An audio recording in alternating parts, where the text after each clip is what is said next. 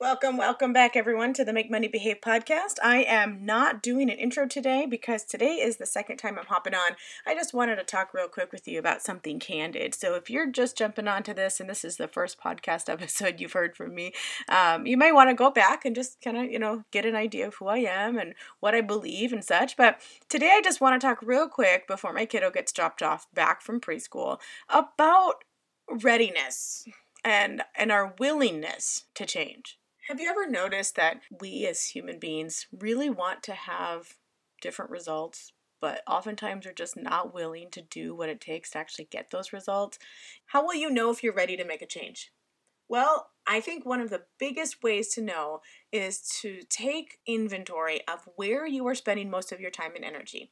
Are you spending time, energy, and creativity in coming up with solutions for the mess that you're in? Or are you utilizing that time, energy, and creativity to come up with fantastic excuses and stories for why you need to stay exactly where you are? If the answer to that question is the latter of those two, then you're not ready to change. And you know what? That's okay. We all go through that. In fact, not being ready has to be the first stage of the readiness plan. I mean, you you have to be not ready to make a change before you can be ready. And so it's actually I'm not going to bore you with all of the uh, readiness stages of change that I, that I know about right now. I don't want to complicate this for you, but the first stage of readiness to change is actually called pre-contemplation, which means before you're even considering a change. So it's actually been named something. it's it's a real thing. So don't beat yourself up if you're in this spot, but if you're in that spot, that is not the time to reach out to a coach. Because what's going to happen is you're going to not be successful. And it's not going to be the coach's fault. It's not going to be the program's fault. It's going to be the fault of the fact that you're not in the right stage. What makes me bring all this up? Well, a few things. I mean, I know that I've reached out to coaches because they promise certain results, right? They say if you do if you work with me, you're going to get this particular result. And the result sounds sexy and it sounds exciting and enticing and so I'm like, I want that. So I go and I pay money to this person and then I don't get that.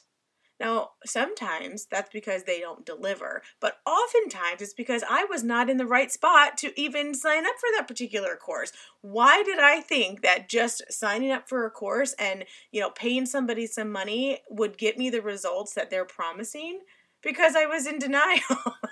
I I wanted that result, but I wasn't willing to put forth the effort that was necessary. And a lot of times those coaches would totally deliver on their end. They knew their stuff. They gave really high quality content. They showed up. They were there for me when I needed them, but I wasn't getting the results because I wasn't putting forth the effort.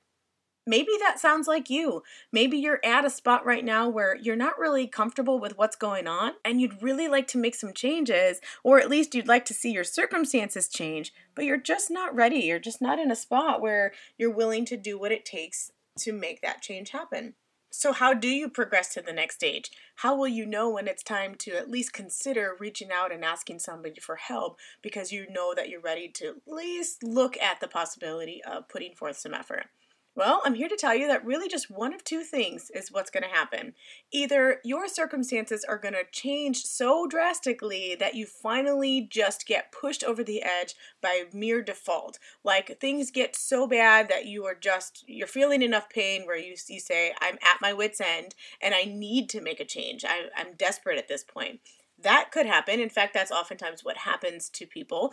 Or you can save yourself a little bit of misery, eh, maybe even save yourself a lot of misery, and you can make the decision for yourself. Don't let your circumstances be the things that catapult you into change. You decide, you be proactive, you make the decision, you play an interactive part in the change process so that you are the active change agent if you know that those are the two options, why wouldn't you try to choose the second one? The very fact that you're listening to this podcast right now indicates that you have some desire to do something different than what you're doing right now. Because while I'm glad you're showing up on a regular basis, I know you don't show up for me. You're showing up for you. So take that showing up one step farther and decide today. Decide that today is the day you're going to do something different to kind of catapult yourself into that spot of at least considering what would be necessary to have different results in your life. This doesn't just apply to money, but let's let's go ahead and apply it to money because you kind of hopped onto a podcast called Make Money Behave. I mean, what if you are used to paying your rent or your mortgage on the 15th of the month because that's the absolute last day that it's due? But you find yourself tossing and turning on the 10th of the month wondering where that money's going to come from.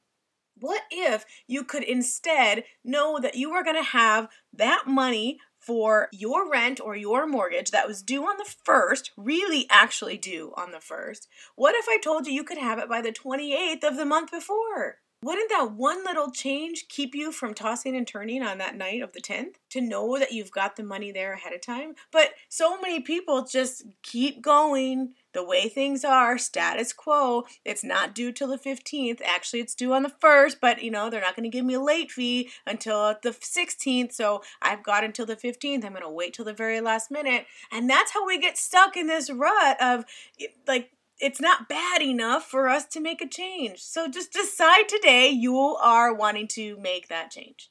I posted on Facebook earlier today an acronym that I came up with as I was taking a walk, and it basically said, What are you waiting for? And the, the acronym for was for START, S T A R T. See today as the right time. It's time. Quit waiting for someone else to rescue you reach out to someone for tools, reach out to someone for accountability, reach out to someone for knowledge. Absolutely. Reach out to someone for those three things. But the actual action steps, that's all on you. All right, guys, I hear a car coming around the bend. I'm sure it's my daughter who is about ready to get dropped off. So I'm going to let you go. I hope that this message sits well with you. If I offended you in some way, I'm sorry. I think, I think I'm sorry. Um, but perhaps excuse me, perhaps there's something that you needed to hear that's just uncomfortable hearing. And if I need to be that voice for you today, then so be it. I'm happy to be here. All right, guys, I will check in with you soon. Thanks again for listening. Bye bye.